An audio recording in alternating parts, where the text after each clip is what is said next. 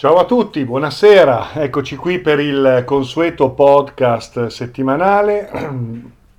Veniamo alle vostre domande subito, che questa sera cominciamo a Terni un nuovo gruppo di meditazione, quindi ecco che cerco di fare il podcast velocemente, così poi mi reco al centro per far eh, avviare questa nuova avventura, questo nuovo gruppo di meditazione del venerdì sera a Terni, ok? Allora, Vediamo un po' le domande che mi avete mandato. Sono diverse le domande che mi avete mandato e credo che non ce la farò a eh, affrontarle, a considerarle tutte, però voi continuate a scrivermi info-carlodorofatti.com e poi sapete che dal sito carlodorofatti.com potete avere tutte le informazioni sui convegni, le conferenze, i corsi, i seminari, le giornate a Terni, a Brescia, a Napoli, i vari gruppi di meditazione e quindi vi rimando al sito per tutte le varie informazioni sulle nostre iniziative. Allora, vediamo un po'. Un amico mi chiede, ho una domanda da porti che riguarda le esperienze oniriche e più precisamente il sogno lucido. Capita spesso che subito dopo aver preso coscienza di essere in un sogno, vengo disturbato, preso di mira e a volte attaccato dalle persone presenti nella scena. Tutto questo fa terminare molto rapidamente il sogno. Non tutti i sogni lucidi hanno questo esito. Vivo l'esperienza fin dall'infanzia con una certa regolarità. Tante altre volte l'esperienza è pacifica, fantastica, evolutiva. Quindi perché in molti casi vengo attaccato? Anche durante sogni che sembrano consolidati, nitidi, al pari del mondo ordinario e dove ho una certa padronanza ti seguo da diversi anni, ma di questo particolare dettaglio forse ne hai parlato poco. Vabbè, vediamo un po'. Allora, noi siamo comunque all'interno di una realtà eh, complessa, fatta di sfide, fatta di contraddizioni e l'ambiente che viviamo è certo favorevole alla nostra evoluzione spirituale in questa epoca, in questo momento. Probabilmente deve essere anche così perché la nostra evoluzione spirituale deve essere il frutto di un discernimento preciso, di una lotta precisa che riguarda la nostra capacità di distinguerci e di emergere da una situazione contraddittoria e conflittuale per poter maturare una visione più armonica, più equilibrata, una visione superiore che poi ci proietterebbe forse presso altri lidi quindi questo nostro mondo forse è fatto un po' per essere la prova della coscienza, una prova per la coscienza e per la nostra capacità di riscoprire la natura della realtà, la natura di noi stessi, anche attraverso qualcosa di così labirintico come è la materialità, la vita in, così come la conosciamo, no? la vita dei sensi, la vita delle relazioni. Comunque, quello che noi viviamo nella nostra realtà ordinaria, beh, può riflettersi in quello che è il mondo sottile, il mondo onirico. Quindi non è detto che i nostri sogni siano mh, affrancati da qualunque condizione di prova, ostacolo, difficoltà, eh, elementi anche dispersivi a livello energetico oppure di ostacolo di, eh, o di sofferenza addirittura. Quindi nei nostri sogni emergono questi aspetti e anche nei sogni lucidi. Non è detto che noi comunque ci troviamo in ambienti protetti, favorevoli e spirituali automaticamente. Per cui ci sta che sia a livello di sogno ordinario, l'elaborazione dell'inconscio, sia a livello di sogno lucido quando si è presenti al fatto di sognare, eh, ci possono essere delle condizioni comunque che emergono da noi oppure attraverso di noi risuonano su delle percezioni, entità, manifestazioni, fenomeni che reputiamo abitare il nostro sogno, popolarlo, eh, elementi anche che contattiamo. Eh, e che poi saranno anche difficili da interpretare, perché comunque il mondo del sogno è ricco di simboli, è ricco di elementi che vanno al di là della nostra percezione sensoriale ordinaria, quindi può anche darsi che ci affacciamo verso orizzonti che non, non conosciamo, non sappiamo neanche interpretare. Ecco allora la preparazione esoterica, lo studio, la meditazione, il percorso che ci permette poi forse di sviluppare determinate facoltà e anche determinati concetti che ci permettono di interagire con maggiore consapevolezza all'interno del sogno. Può, può, succedere che comunque ci siano questi fenomeni che noi interpretiamo in maniera negativa oppure che ci sentiamo addirittura attaccati. Può succedere perché il mondo sottile e anche quello onirico e astrale sono comunque mondi popolati da, da forze, da entità, da pensieri, da psicocreature, da intelligenze di vario tipo, da forze anche predatorie che eh, possono tentare di nutrirsi della nostra energia psichica, della nostra energia vitale. Quindi se a volte abbiamo queste esperienze, ecco, forse non...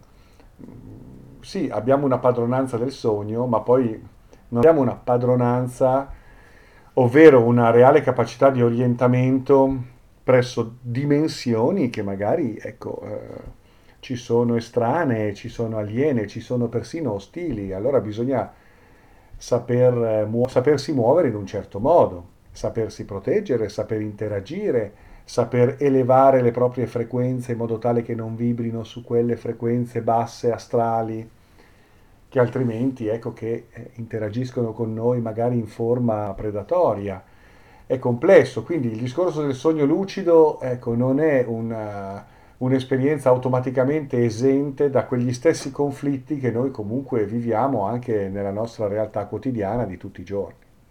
È un ambiente comunque il primo livello di sogno, anche di sogno lucido, è ancora un ambiente che risente molto, è come se fosse un riflesso del mondo umano, materiale, che viene nutrito dai pensieri umani e quindi dà luogo poi a delle entità che si comportano come, come noi in fondo, no? in un atteggiamento competitivo, conflittuale. Eh, ecco, bisogna sapersi muovere in un certo modo, bisogna quindi non solo prepararsi al sogno lucido, ma anche attraverso esperienze di studio, di conoscenza, di meditazione, di autoindagine, di esplorazione delle nostre facoltà sottili e la loro graduale eh, così, riattivazione, ecco, allora in quel modo sapremo, al di là del sogno lucido, anche comprendere quelle dimensioni e saperle vivere, saperle attraversare nel migliore dei modi, ecco perché a volte ci troviamo poi in balia di qualcosa che non riusciamo a decodificare.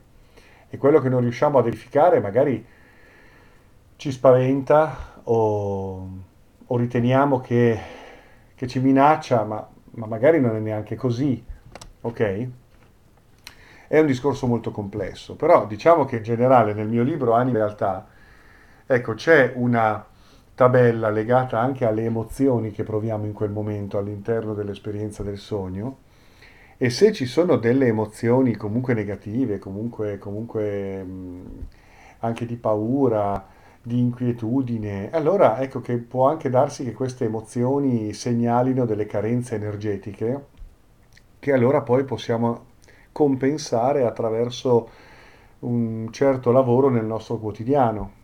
Allora se vai a vedere nel mio testo Anima e Realtà, adesso non ce l'ho qui per le mani, ma c'è una, una tabella di riferimento che ti permetterà di individuare eh, quali sono queste emozioni negative che emergono naturalmente dall'esperienza onirica e che potrebbero segnalare determinate carenze energetiche che allora dovrebbero essere affrontate attraverso un certo tipo di lavoro. Quindi vedi che il discorso è ampio e complesso, non è così semplice, mm? per cui è, è normale anche che determinate esperienze siano anche, siano anche difficili da, da, da, vivere, da interpretare, da decodificare.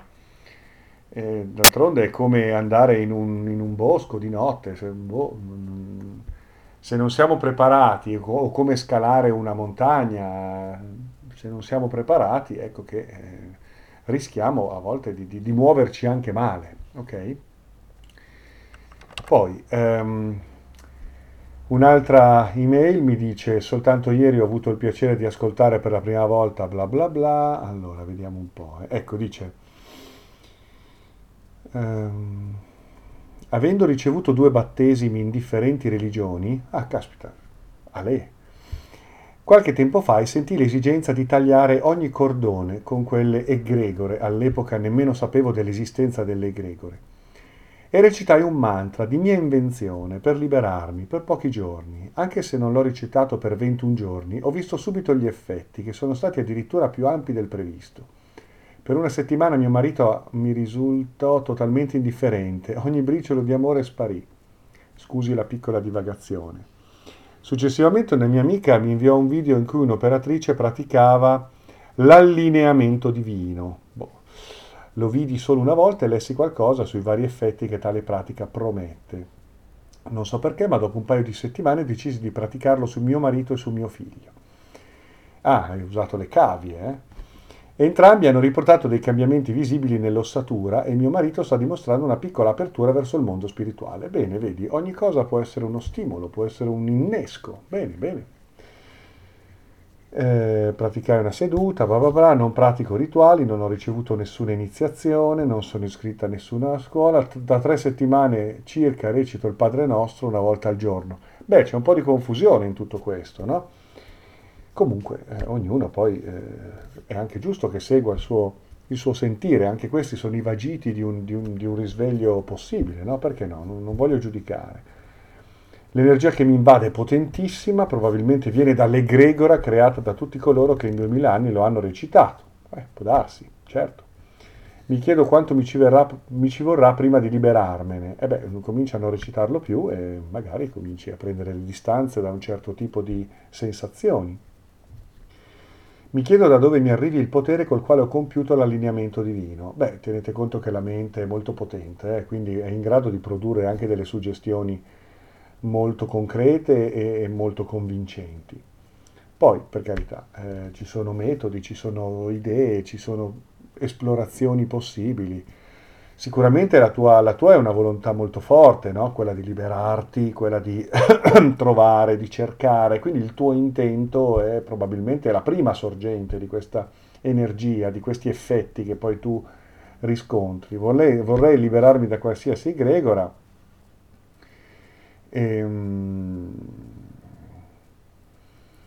e poi, vabbè, insomma, parli di tante altre cose io adesso non voglio entrare troppo nel merito, però diciamo che eh, io ti consiglierei di fare questo. Se vai nel mio sito, adesso vado a vedere esattamente, carlodorofatti.com, c'è un, se vai nei corsi online, c'è un corso gratuito tra l'altro, quindi entri al menu in alto, corsi online, e se vedi, proprio il primo corso che propongo si intitola La libertà spirituale ed è un corso... Eh, gratuito, è un corso gratuito.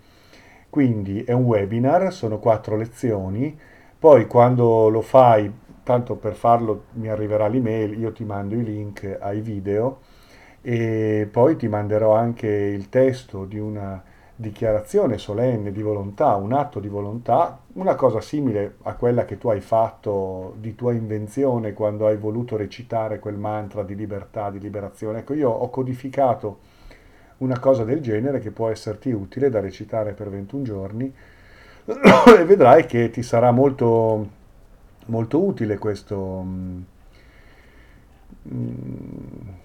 questo corso, più che altro perché ti darà alcuni spunti, alcuni elementi interessanti. Quindi eh, vai avanti così, la tua volontà è ferrea, è determinata, mm, attenta a non andare troppo a non fare troppe confusioni tra New Age, allineamenti divini, eh, invenzioni personali, padre nostri e cose varie, insomma cerca di trovare una linea di ricerca, di studio coerente che, che senti tua, allora cerca gradualmente di portare avanti con una certa coerenza una linea di ricerca e di sperimentazione per un po' di tempo, che sia ben definita, che sia quella, allora poi vedrai che sicuramente troverai ulteriori elementi per la tua indagine, insomma, va bene?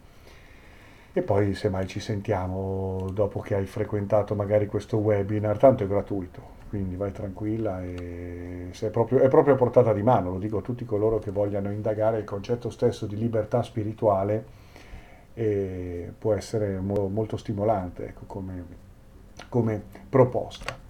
Vado avanti, altra, altra bella domanda. mi piacerebbe avere una tua opinione su René Guénon. Eh, ho letto qualcosa, l'ho trovato abbastanza superficiale e contraddittorio sulle varie tematiche iniziatico-esoteriche che ha affrontato, fatta eccezione per il suo esoterismo islamico, per ovvie ragioni. Vabbè, lui conosceva, si è convertito all'Islam. Ma René Guénon è uno dei grandi esponenti della cosiddetta tradizione. La tradizione. Che cos'è la tradizione? La tradizione, secondo i tradizionalisti di quel certo filone, di quel certo punto di vista, per cui spesso la loro è tradizione, quella degli altri lo è mai, quindi eh, spesso quelli che portano avanti il concetto di tradizione dicono che l'unica vera tradizione è quella che hanno sposato loro, quella degli altri non è mai la tradizione e non può dirsi tradizione. Quindi, beh, eh, la tradizione, eh, comunque, secondo queste scuole, è il rifarsi a certi testi e a certe correnti appunto tradizionali, in particolare con un riferimento al, che so io, al Veda. Hm?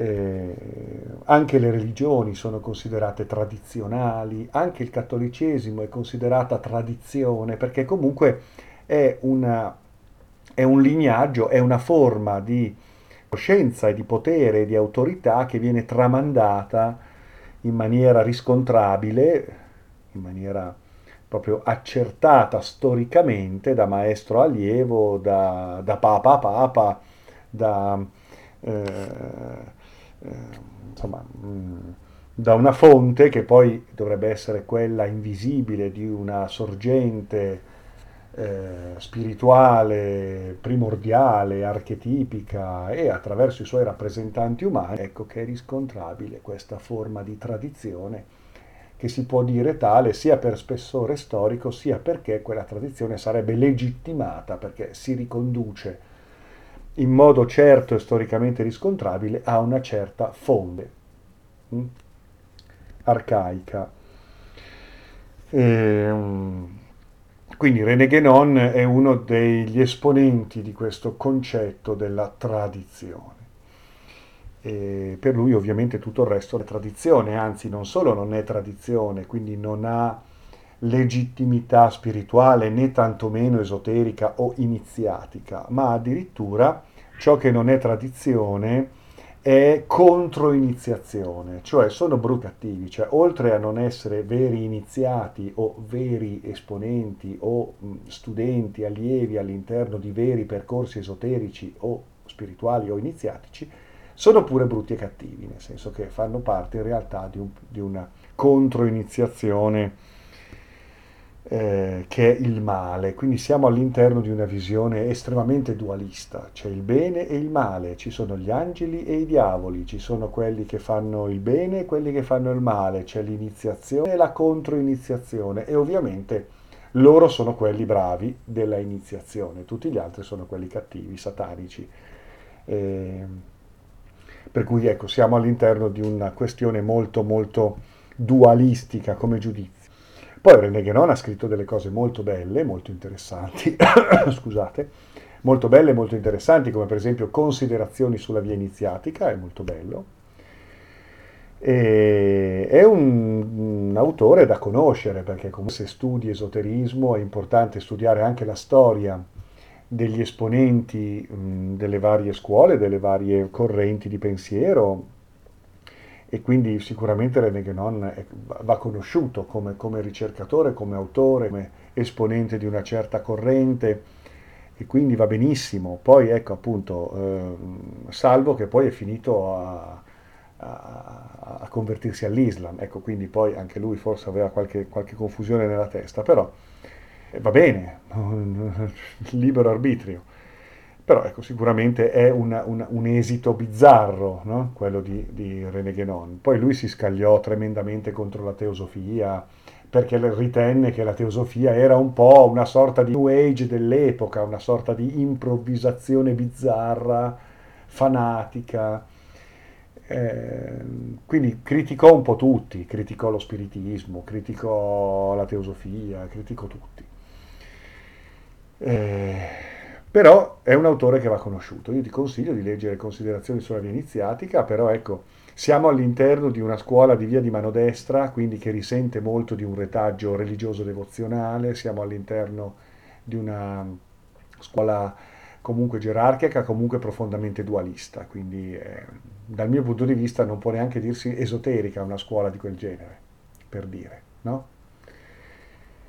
Perché l'esoterismo è un'altra cosa, se ricadiamo nei paradigmi buoni, brutti, cattivi, eh, pecore, pastore, lupo, ricadiamo nei paradigmi della religione. Infatti René Guénon è andato a finire poi nelle, nel, nel, nell'Islam, ecco, poi alla fine, in una delle, delle peggiori espressioni del, de, della religione, del monoteismo, del, del, dell'asservimento, quindi ecco, nulla di, di, di, di, esoterico e nulla di iniziatico, se vogliamo. Quindi paradossalmente proprio la mia opinione su Guénon è che lui proprio di esoterismo ne capiva ben poco. E, e poi alla fine ricadiamo in quei cliché dualistici, eh, competitivi, e comunque tutto sommato moralisti, molto moralisti, mm? e comunque che ripercorrono lo scenario, il paradigma tipico della religione. Per cui ecco che di che stiamo a parlare. Mm? Però va conosciuto perché alcune sue espressioni e considerazioni sulla via iniziatica, sull'esoterismo, sono godibili, sono molto godibili, sono interessanti da leggere, eh, sono carine. Questo è quello che penso. Poi andiamo avanti. Mi dice, ho guardato i suoi video, bla bla bla, vorrei sapere se esiste il karma e come evitarlo. il karma, il karma.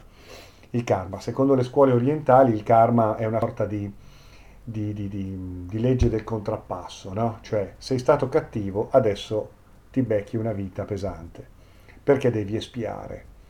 Questa è un po' la, la versione più um, religiosa del concetto di karma. Poi Un'altra versione un pochino più interessante è il fatto che karma in sanscrito significa azione e il karma è la conseguenza di un'azione, cioè qualunque azione produce una conseguenza, qualunque azione produce un effetto e quella conseguenza, quell'effetto induce ulteriori azioni, ulteriori eh, esiti che ci legano all'azione. Quindi noi fin tanto che agiamo in un certo modo produciamo effetti, produciamo conseguenze che ci legano alla ruota della causa e dell'effetto e quindi ci legano alla ruota delle incarnazioni, perché in qualche modo ci legano a questo continuo avvicendarsi di eventi, cause ed effetti e ancora cause e ancora effetti e noi siamo eh, vincolati da queste continue compensazioni, perché producendo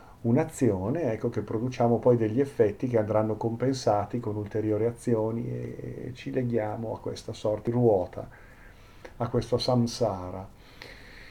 Poi, ripeto, la versione religiosa più, più severa dice che semplicemente ecco, che eh, questa, questa, realtà è una specie di purgatorio e quindi ecco che se in questo momento hai una vita brutta o nasci malato o sei storpio o sei povero, stai pagando il karma di azioni delle tue vite precedenti. Vabbè, questa poi è la versione per il popolino, no? che deve sempre essere manipolato attraverso la leva del senso di colpa. Tutte le religioni sono uguali. Però secondo l'esoterismo orientale, eh, il karma quando viene prodotto? Viene prodotto quando l'azione non è pura. Non è un'azione pura, e allora un'azione non pura produce karma, cioè crea delle, degli effetti che dovranno essere compensati, dovranno essere in qualche modo riequilibrati. E quando un'azione non è pura?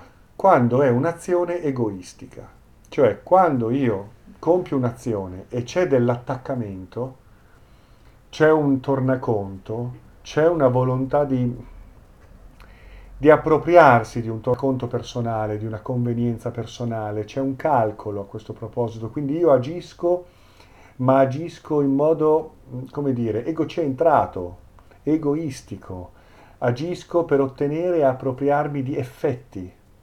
Allora, vediamo che in testi importanti come la Bhagavad Gita, Krishna raccomanda ad Arjuna di agire senza brama di risultato, cioè senza attaccamento al frutto dell'azione.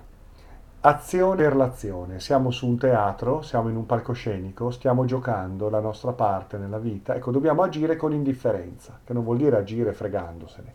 Agire con indifferenza vuol dire agire per il gusto del gioco, per il gusto dell'azione, per, per gli altri, eh, per, per la gioia del mondo, perché è in questo modo operiamo per il benessere collettivo, perché in questo modo facciamo parte e, e soddisfiamo il grande disegno.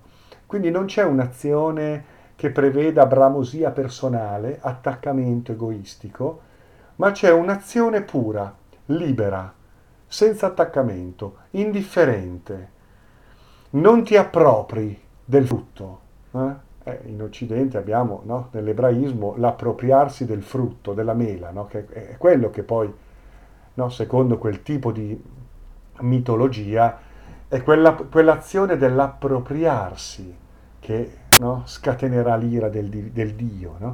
In questo caso, ecco, abbiamo un qualcosa di simile, cioè questa idea di appropriarsi costantemente del frutto, questa idea dell'appropriarsi, del volere per sé, del porre se stessi sempre al centro. Ecco, e quindi questo desiderio lega alla ruota della sofferenza, che è l'elemento che ci lega alla ruota del karma, alla ruota delle incarnazioni. E allora per liberarsi da questo eterno ritorno e dai meccanismi del karma dobbiamo imparare ad agire in modo puro, cioè non egocentrato, dopo aver smaltito il karma accumulato. Quindi prima dobbiamo agire in modo disinteressato e affrontare nuovamente quelle prove che non abbiamo saputo superare altrimenti in altri momenti del tempo. Quindi il karma in fondo è un elemento evolutivo perché ti ripropone delle circostanze affinché tu evolva.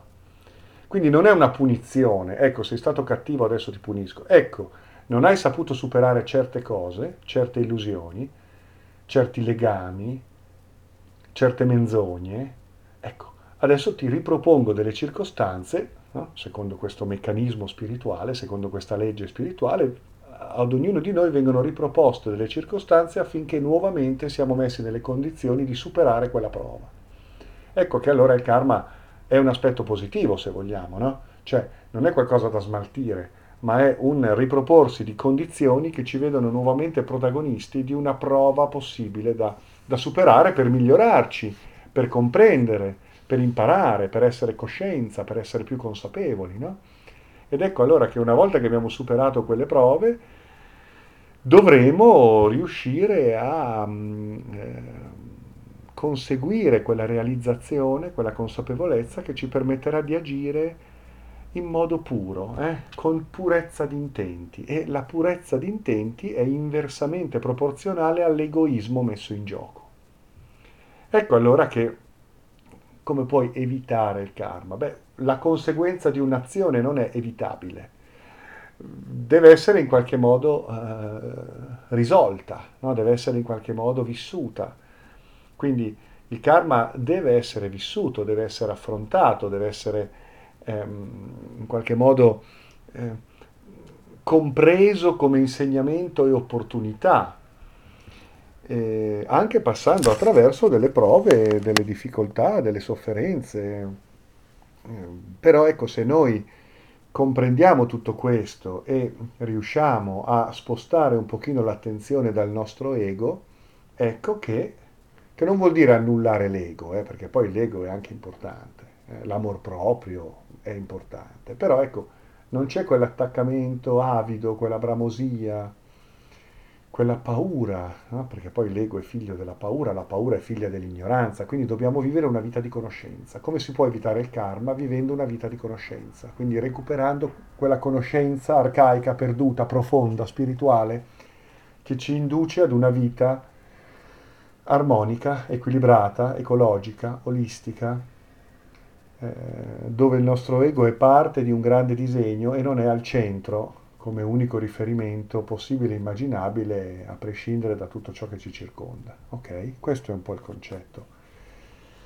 qui sintetizzato, eh, alla, alla, proprio velocissima, eh, con parole mie, perché poi sono anche stanco, ho fatto una giornata di, di lavoro piuttosto impegnativa, quindi, però insomma spero di essere riuscito a, a cogliere l'essenza del discorso sul, sul karma. Poi, eh, ah, c'è un'altra bellissima domanda, ma, ah, guarda, scusami, ma non riesco adesso perché abbiamo già fatto mezz'ora e devo correre a fare lezione. Ti prometto, carissimo, che mi hai iscritto, di mh, mm, risponderti il prossimo venerdì, ok? Quindi ho ancora qualche domanda in coda, però questa domanda che è molto interessante, eh? Molto interessante questa, mm, questa domanda che mi viene fatta. Eh, e quindi vedremo un po'. Poi c'era anche un'altra persona che mi doveva scrivere che però non mi ha scritto o mi ha scritto. Vediamo un po' se mi ha scritto. Ah, eccolo qua. Sì, sì, c'è anche un'altra persona che mi ha scritto una domanda eh, sul passato, molto interessante. Adesso aspetta che la sposto nella cartellina delle domande, così. Ok. Ci sentiamo la prossima settimana, io domani e dopodomani sarò a Brescia, domenica a Brescia c'è una giornata, le iscrizioni sono aperte, c'è una giornata sulla, sulla medianità intesa come esperienza di contatto con il sé profondo, quindi è una giornata di meditazione e di pratica medianica finalizzata al contatto con il sé profondo o sé superiore, come volete, come preferite.